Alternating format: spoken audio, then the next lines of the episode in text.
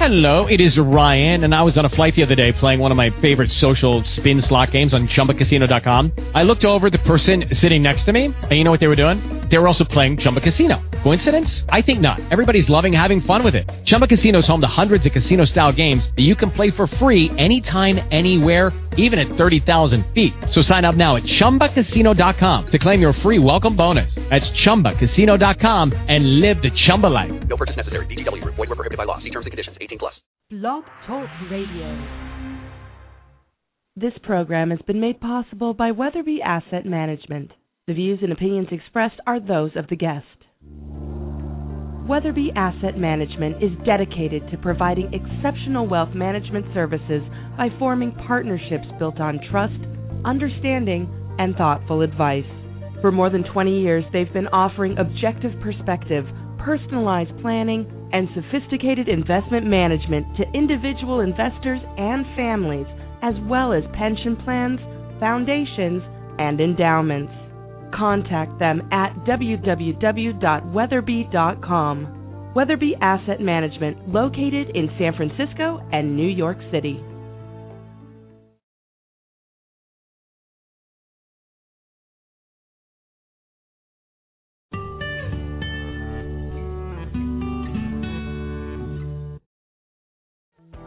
Hi,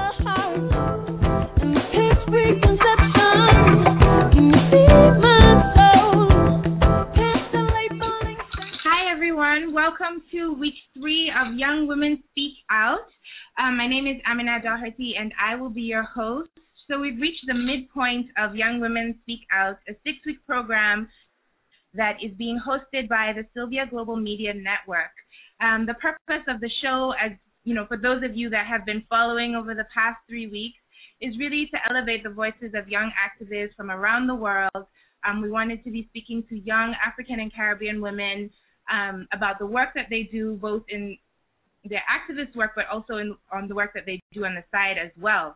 Um, this week, I'm really excited. I have a really exciting guest. Um, she is one of those women who I consider to be a Wonder Woman because she does a little bit of everything. So I'm really excited um, for her to tell you a little bit more about what she does. Before that, um, just two things as always to remind everyone. First, the show is streaming live on the Sylvia Global website. So please share it with your friends, www.sylviaglobal.com. There's a little link at the side and you can watch it live via YouTube. If you happen to miss the show or you would like to rebroadcast the show, share it with your friends later. There will be a podcast uploaded on Blog Talk Radio, um, and we will be sharing the link with that in the next week or so, so you can share it then. Um, as always, please stay engaged with the show. I love it when people tweet or send Facebook messages asking questions. Um, we want the conversation to be more than just the two of us that are hanging out here, but we want to be hanging out with everyone out there. So you can tweet questions to me at She Rocks Locks, S H E R O X L O X, using the hashtag Young Women Speak Out. You can also post questions um, on the Facebook event or in the YouTube link in the comment section, and I will try my best to pick those up during the show. Um, and so we get started. This week, my guest is Nana Darkoa Sekyiamah, and you, she's very active on Twitter, so please follow her um, and tweet her as the conversation is going on. Her Twitter handle is at nas nas 009. Um, and so, as I said in the intro, Nana is one of those kind of Wonder Women. She does a little bit of everything. I'll briefly read her introduction and then give her a chance to tell you more about herself. So, Nana currently manages the communications portfolio at the African Women's Development Fund. She's the co owner of MAKSI, a clothing and events organizing company in Accra, Ghana. Um, she also curates the Adventures from the Bedrooms of African Women, which is what we will be talking about today. Um, she's a highly acclaimed and widely read blogger. And in January 2013, this is what I mean. She's just that kind of woman, you know. In January 2013, Applause magazine listed Nana as one of the 40 inspirational Africans under 40. She's also um, featured in New African Women magazine in a special feature titled Ones to Get to Know in 2013. So I'm telling you, we're really stepping ahead of the game and bringing you this amazing woman to talk to us today. Um, so, Nana, I don't know if I've missed anything or if there's anything you'd like to add. Amina, you've said so many wonderful things about me, so thank you. Thank you. Thanks awesome. for having me on the show. I'm really excited to be here. Great. Well, my pleasure. And um, just to kind of get things going, as I said, I've, I've listed all of the many things that you are and you do. My first question is um, if you had a soundtrack for your life at the moment, what four songs would be on that soundtrack? Whether it's a song or an artist, you know, what and why?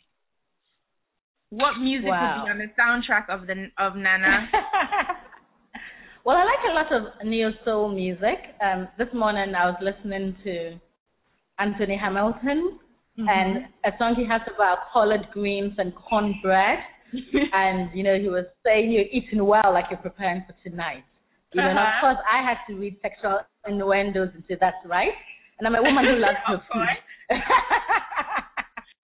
so I definitely felt like, yeah, I can get that done with that. Um, a song that I'm really liking at the moment is a song by Sena Dagadu featuring Mensa, who is, I think, probably my favorite Ghanaian musician. Mm-hmm. We've got a song called Extra Large. And for me, again, it it's about that overflowing right?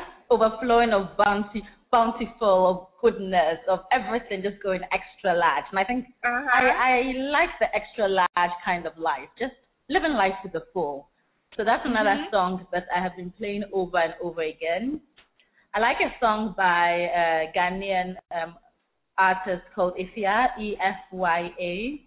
And she's got a song called Get Away, and she thinks about just needing to get in your car and drive away and take a break and I really believe in getaways and taking time off. So right now I'm actually off work. I took three days off and I've had a bit of my own getaway.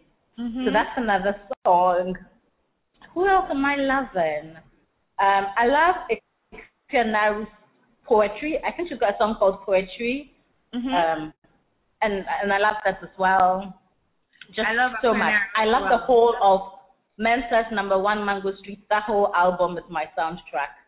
so I think I'll give it five. But yeah. Well, I think that's that's, that's really great because one of the things, as you know, that I've been trying to do with the show is really um, introduce the listeners and the viewers to artists that they may not ordinarily encounter. So I think you've given us a whole lot of, you know, I will be googling ones that I haven't heard of, I don't know about. Although you know we have the same taste, so I'm I'm sure you know I feel like I know a lot of the ones that you mentioned. Um, so to I get started, you in I know you very well and in all of the things that in all of the ways you describe yourself, you call yourself an African feminist, as do I. And so one of the things that I was curious to know is what that means to you. I feel like when we describe when we talk about feminism, we all come to our feminism in a different way. Um, and it means different things to to many of us. So, what does being an African mm-hmm. feminist mean to you?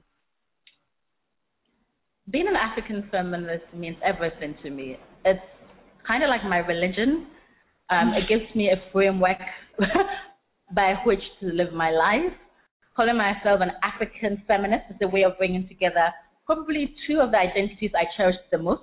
That's mm-hmm. of an mm-hmm. African whose thoughts and visions and dreams are very much an Africanist, who still has visions of, you know, regional integration and a feminist being a person who recognizes that we live in a world which has socially created systems and structures which work mm-hmm. to really keep women and you know in, in more or less a second class status mm-hmm. and recognizes that that oppression of women is linked to basically the oppressions of the less powerful people in society. Mm. You know, um, it's got to do with class, it's got to do with ability, it's got to do with sexuality. And I feel like being an African feminist really gives me that kind of total framework from which to operate in my world, from mm-hmm. which to understand the way the world is, and from which to figure out how do I help in a small way to make the world a better place for myself, for my sisters, for my family, you know. And I think that's the great thing about African feminism. It's very communal. Um, Mhm. and I feel like as an African feminist, I have a place. I have a place somewhere. I have a place on the continent. I have a place amongst the community of women, amongst the community of sisters. Right. So how did you come into that identity? Because you're clearly very, very passionate. You hold, you know, you hold it very, you you hold it very passionately and strongly. So how did you come into that identity? Is it something I think like a lot of people. I think I, there was a time when I was 19 where I read about feminism and I thought, aha, this makes sense. This describes how I felt since I was like a child. Since I would, Mhm. you know, and my mom hates this example. Sorry, mom, I always have to give it. You know, since I would watch my mom make dinner for my dad and sort of complain about the fact that she is waiting for him to eat and has to sit by him to eat, you know, since my mom would always complain about me being the kind of child who would want to sit in her room and read and not come and help her in the kitchen. You know, since my mom would always say things like, and she would say this in Twi, you know, that Shubema Ubiyayeme, which translates as one day you let someone insult me because I was I had no interest in learning how to cook and her concern, even when I was a child, oh my God, you're going to be the kind of wife who would let her mm-hmm. mother-in-law cast me out like I didn't bring my daughter right. So there were all these little things that used to irritate me as a child, and I had no language for it. I remember saying to my dad, that when I get married, I'm not going to cook for my husband because every day you'd expect me to cook for him. So I'm not going to start for him to expect that. And my dad was like, yeah, sure. If that's what you want, fine, right?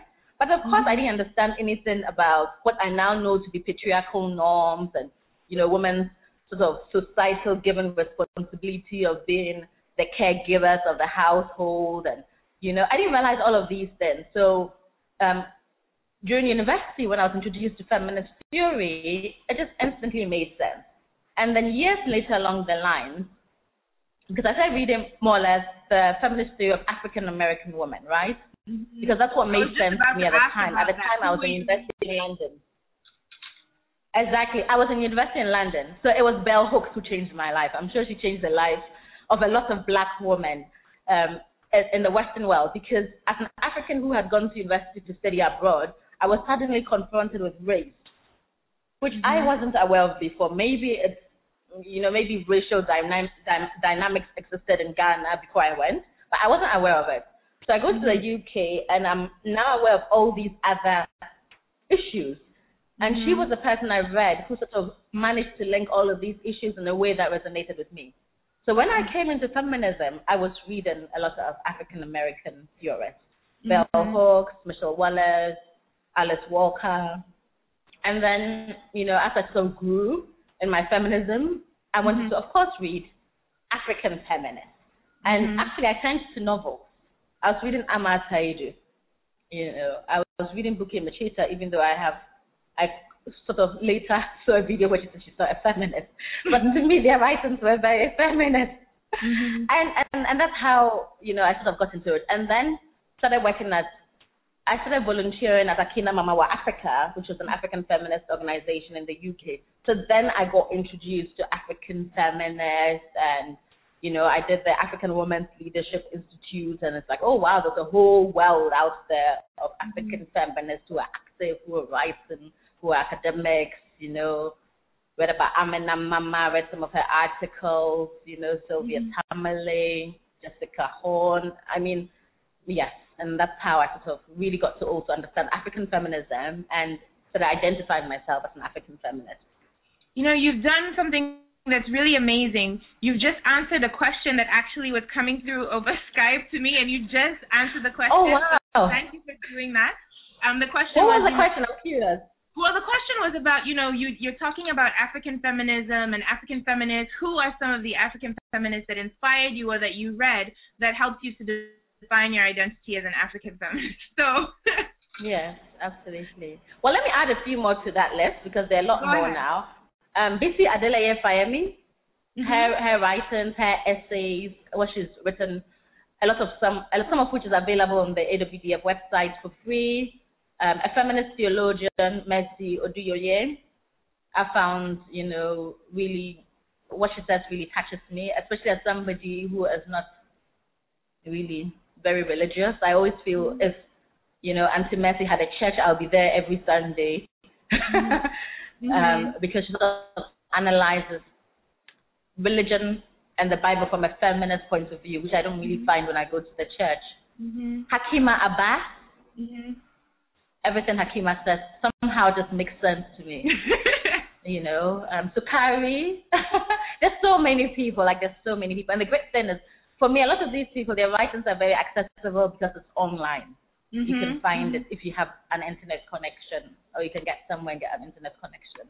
Well, So I'm going to take this moment, actually, since you've taken it there, I'm going to take this moment to really plug um, our community of African feminists that are engaged on Twitter. We talk to each other, you know, regularly. We debate. We disagree. We agree. We share. Yeah. What, you know what Jessica Horn and I call the spirit of revolutionary love. So if there are folks out there that are watching and listening and want to really engage with um, with with other women that are talking about African feminism, you can find us on Twitter using the hashtag AfriFem, A F R I F E M.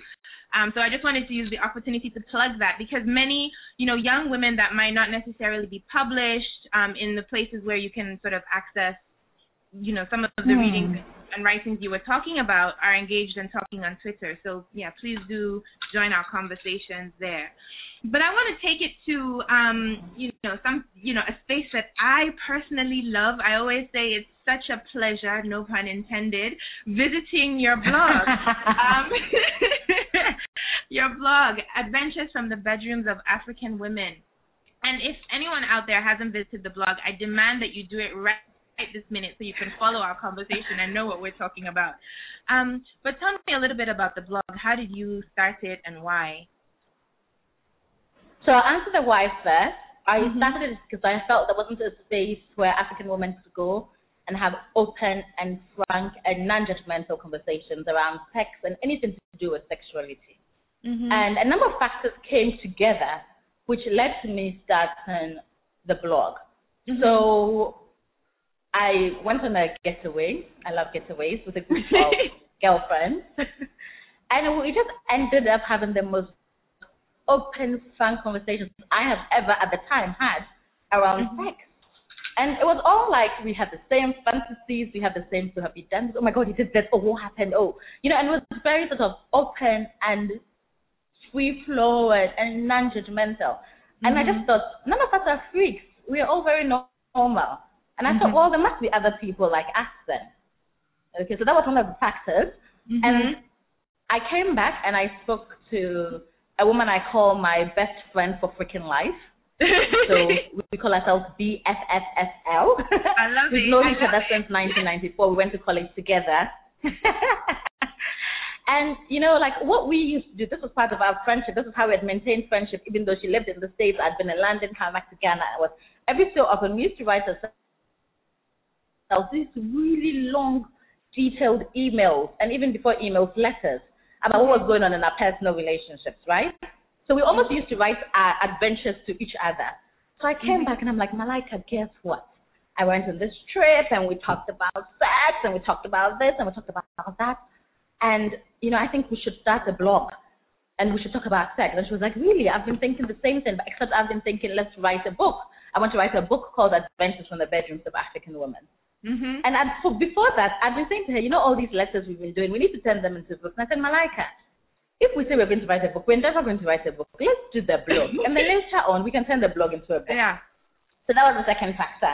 And the third was I started blogging for AWD. And I started going to blogging Ghana meetings.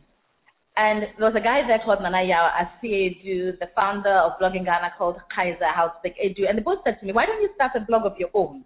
And I was like, I've got nothing to blog about. What am I going to blog about? Mhm. You know?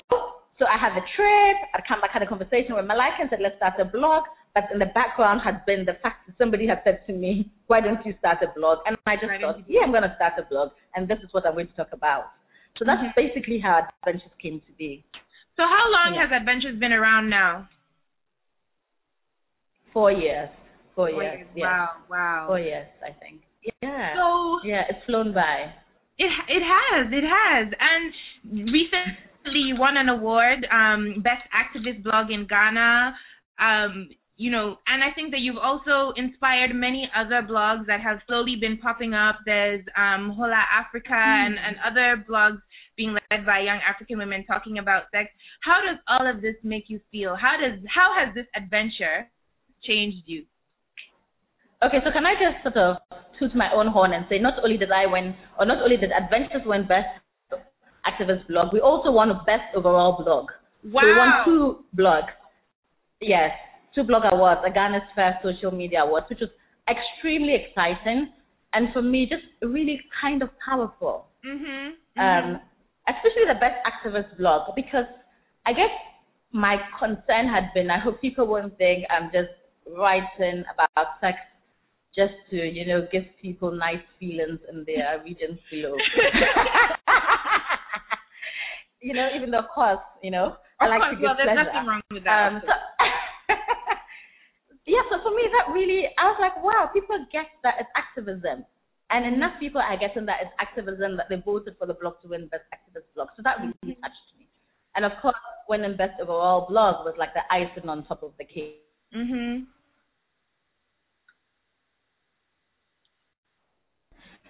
In many ways, one is the fact that it affirms to me that if you really want to do something, don't let yourself be stopped by the fear of what will people say. Yeah.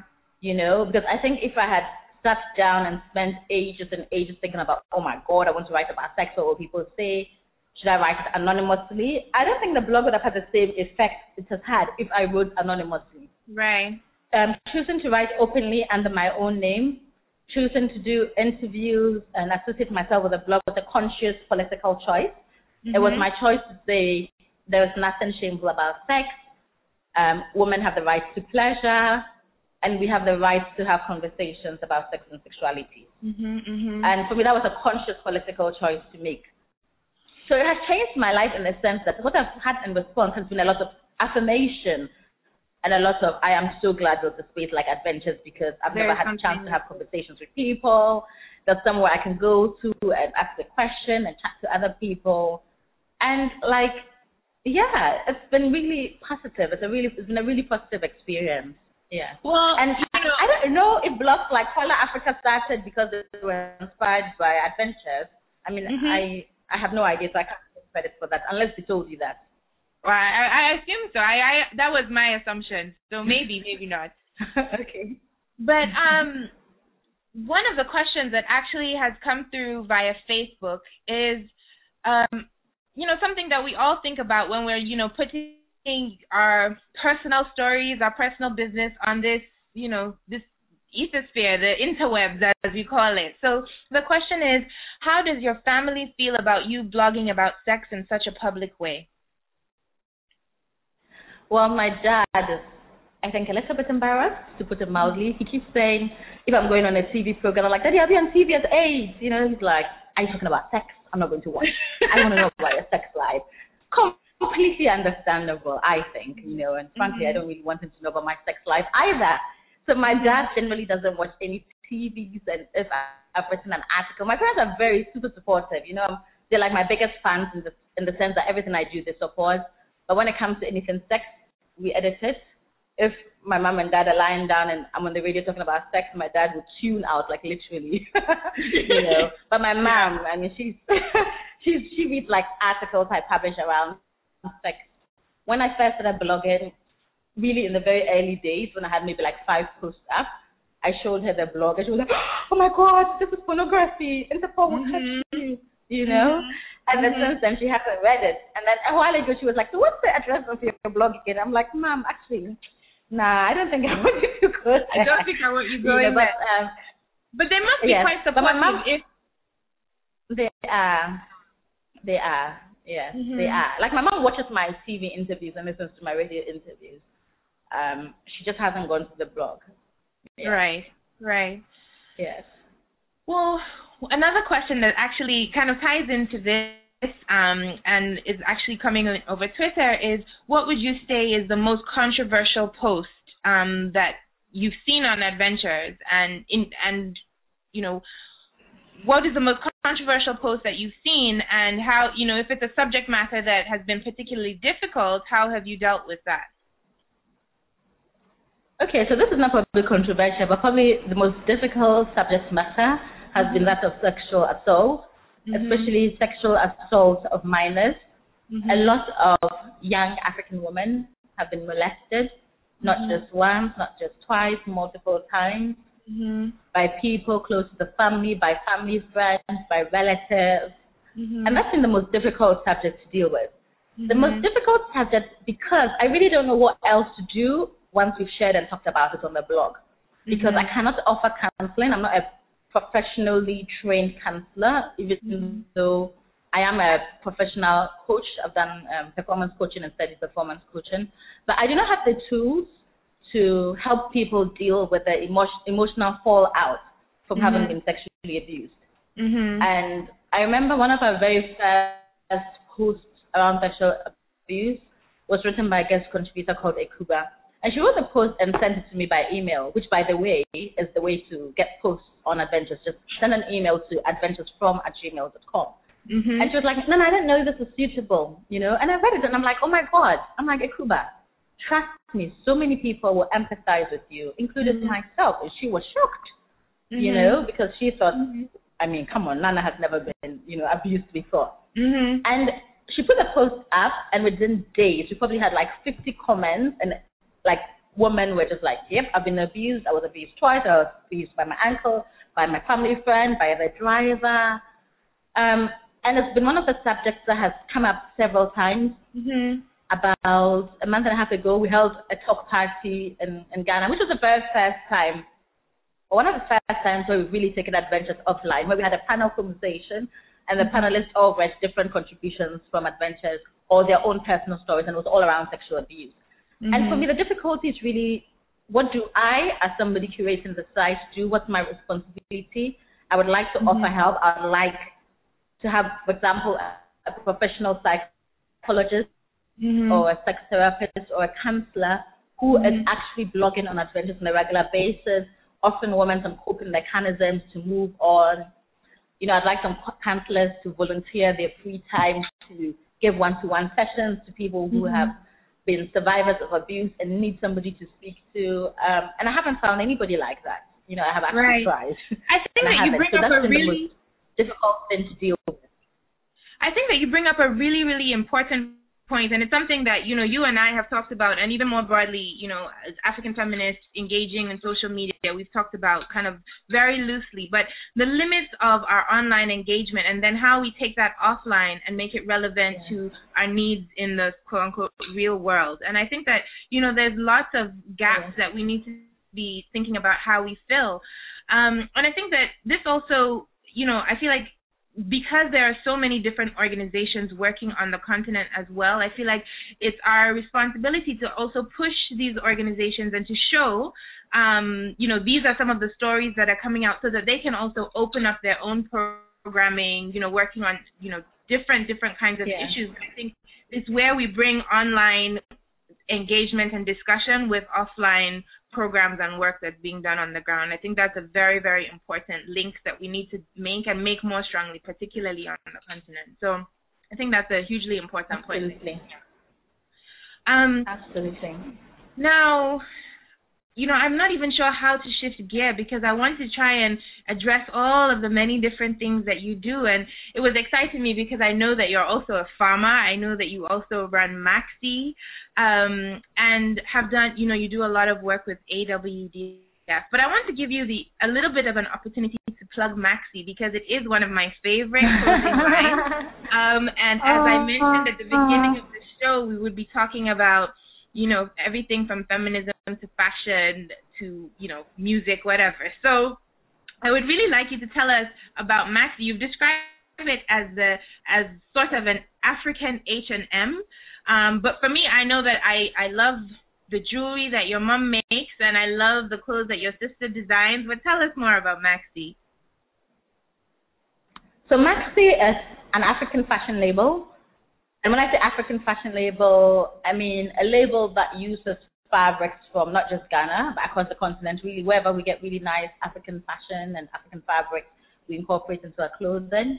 Mhm. Um, we're just over about three and a half years old. My sister and I started it. My sister Afna Sekyiamah is a head of creative concepts, so she's responsible for our designs.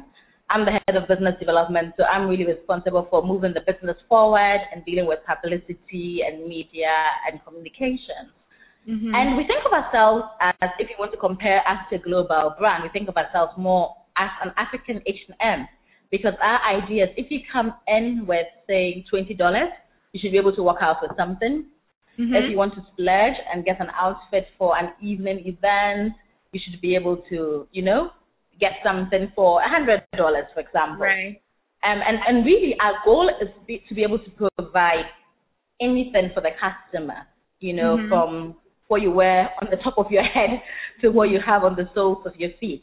And yes, as part of that, we stock my mom's jewelry. My mom does beaded jewelry, and we also stock her stuff. We also do accessories. We've done bags. We've done bangles with fabric. Um, we use print. We use plain fabrics. We use at the moment we're exploring the use of leatherette. We've got some leatherette in our current collection. We've got nets. We're using satin. So we like to experiment and funk up our look. Mhm. And just, you know, we might have a collection this time which is completely different from what we had in the previous collection. And I think we're always growing as a business and learning and yeah, just really trying very hard to take it to the next level. So also, anybody you know, I wants to check out immediately, have, I immediately have a series of follow-up questions, and I'm just going to put them out there so you have Oh, a chance to kind of go for all of them at once. One is, okay. no, I want to know about your sizing as well, because, you know, for me, I'm very concerned. Do we have clothes that will fit, you know, my, my very voluptuous type African woman body? Like, do you, does MAKSI, what is the range of sizes um, available? At MAKSI. The other question is, you know, I'm I'm based in Lagos, I'm living in Lagos and I want to order MAKSI. How do I do that? You know, are you thinking about shipping across the continent? Um, and if so, please share details with us. So I'll leave those two questions and come back if there's more. Okay, no, those are great questions.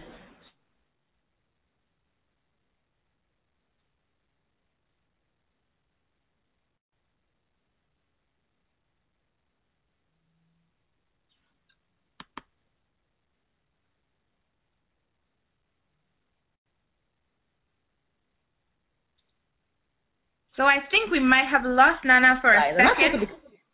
because my sister and I, we- we're not like, say that again?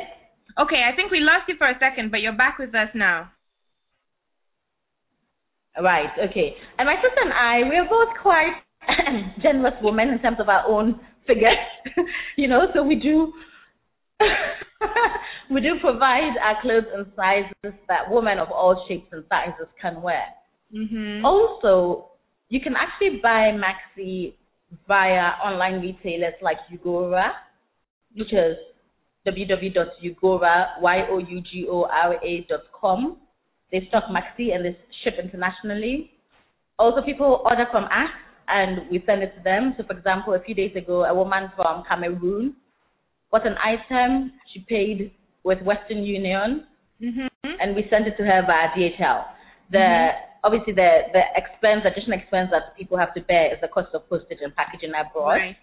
We do trunk shows in other countries. We've done trunk shows in London, which Amina, you helped us at. You, for example, you had a pop-up for MAKSI and Jamaica. We're open to those kind of collaborations with people. We've had events in South Africa. We've had events in New York. Um, you know, I'm one of those, like I'm, I'm like a sort of stereotypical African woman, businesswoman. Whenever I go to a conference, I've got clothes in my suitcase. you know, so if you see me anywhere, you want to MAKSI, just ask, and I'll whip it out.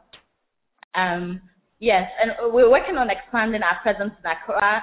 So in Accra, for example, not only are we stocked at Winglo in East Legon, but now from the end of May, we're going to be stocked at Prestige Boutique in Osu and Aya Morrison and Jolu.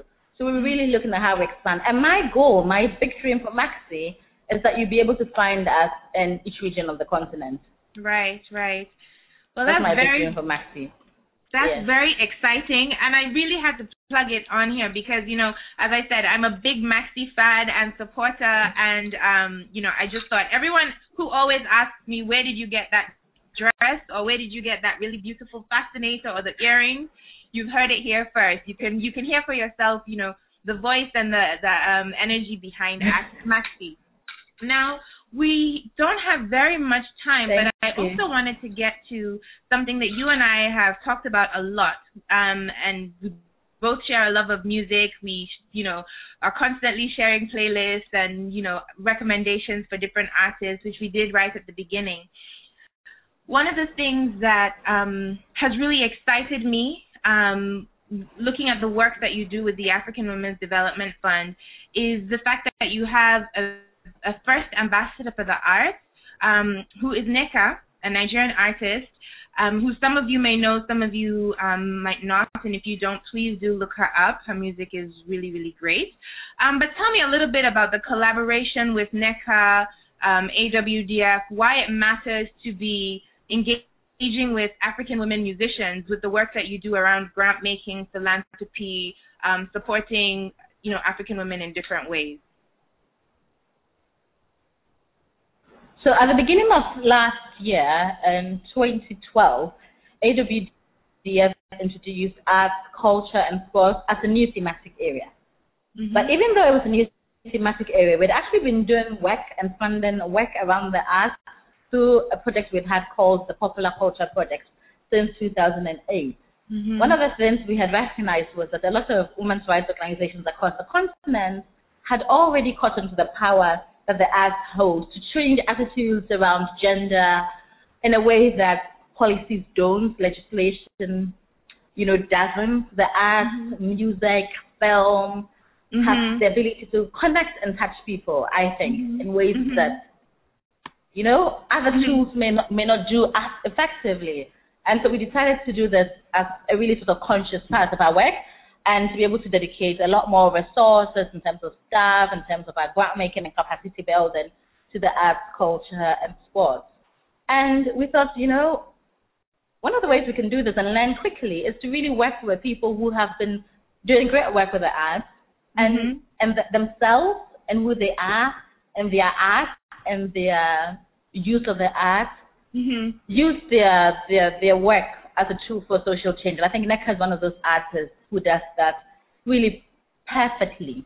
Her Mhm. music is beautiful. She sounds good, and she sings about issues that I think affect African women and generally African people. She sings about the environment.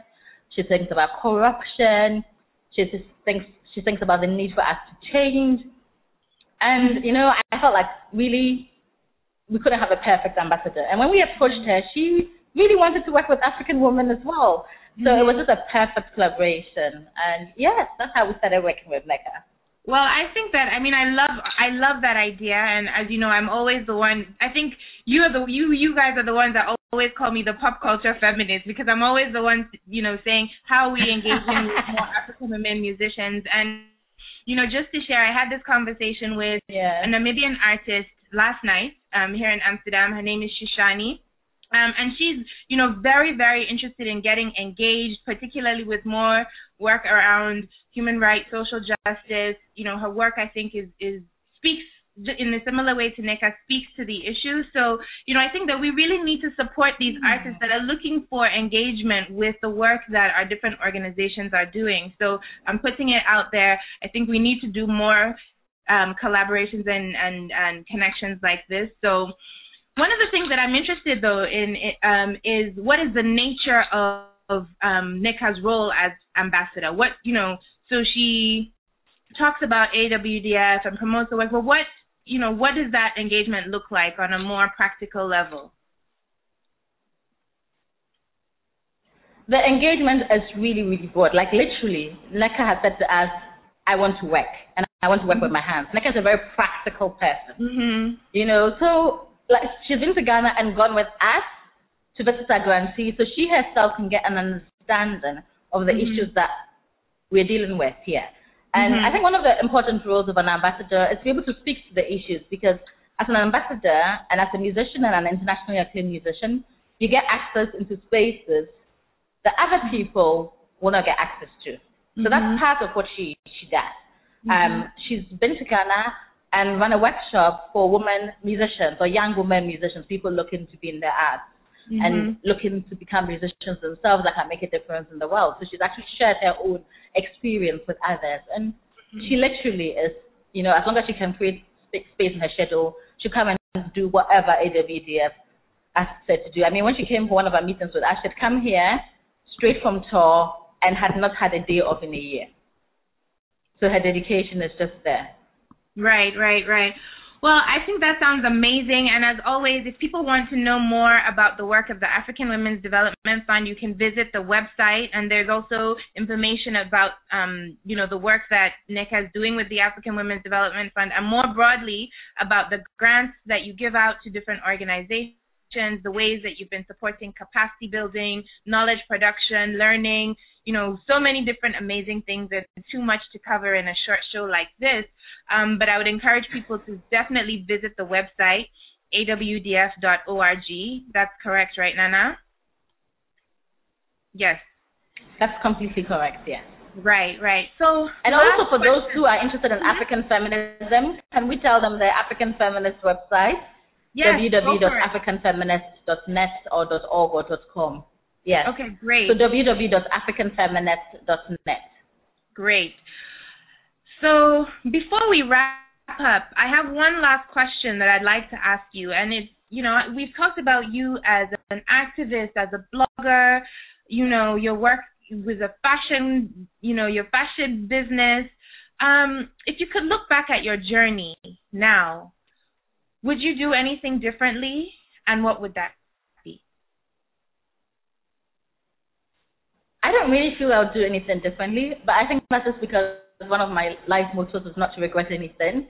Mm-hmm. So I feel like everything I've been through, everything I've done has served a purpose. So, for example, before MAKSI, I've had two businesses that I would say in the long run failed, mm-hmm. but that's helped me to run MAKSI better because I have mm-hmm. those experiences. Mm-hmm. So I feel like every experience I've had in life, and probably for everybody else as well, is relevant to your life. The important thing is to look at the lesson from it the important thing is not to get down about it and just to think, okay, what can I learn from the situation and what do I need to do differently next time? And that's just my attitude to whatever happens to me in life. What are you going to learn? I love it. I love it. Thank you. So before we um, wrap up this week's show, I just wanted to really, really, really thank Nana for joining us. Um, you, as I said, you know, she blows my mind with all the amazing things that she does, and I really hope that you follow up, you know, all the viewers and listeners that are watching the show, that you follow up with all of the different links and resources that Nana has shared with us on the show, everything from how to engage with African feminists, you know, online, how to engage with um, the work of the African Women's Development Fund and MAKSI. If you're a fashionista like me, do check out MAKSI and, and cop yourself some new clothes. I'll plug that again. Um, and just to say, I'm really looking forward to the show next week. I will be speaking to Lenisa George from Antigua. So we've had three African feminists join the show. And next week we'll be switching gears and moving to the Caribbean. We'll be talking to Lenisa George, who is a Guyanese-born poet um, who has just recently launched a um, has just recently launched her own online magazine, BGR Mag, for Black Girl in the Ring, and we'll also be shooting a new a short feature documentary about that um, as well. So please do look out for that. As always, if you've been tweeting um, using the hashtag Young Women Speak Out, I can't wait to catch up on your tweets and see what what has come up. Um, and if not, we will the show will be available for you to watch for the rest of the day and then after that it will be available on the Sylvia Global website. Um, for those of you that missed um, any of the links, I will be posting those in the Facebook group. All of the things that we talked about today, the resources will be made available there. Thank you so much to the Sylvia Global Media Network for encouraging us to um, have this program and um, for allowing me to host it live via their website thank you, everyone, and I look forward to talking to you all next week. Thank you very much.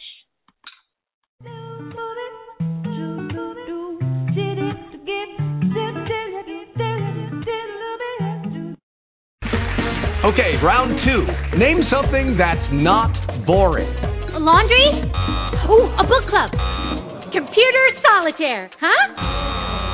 Ah, oh, sorry, we were looking for Chumba Casino. That's right. ChumbaCasino.com has over 100 casino style games. Join today and play for free for your chance to redeem some serious prizes. ChumbaCasino.com. No purchase necessary. Where prohibited by law. 18 plus terms and conditions apply. See website for details.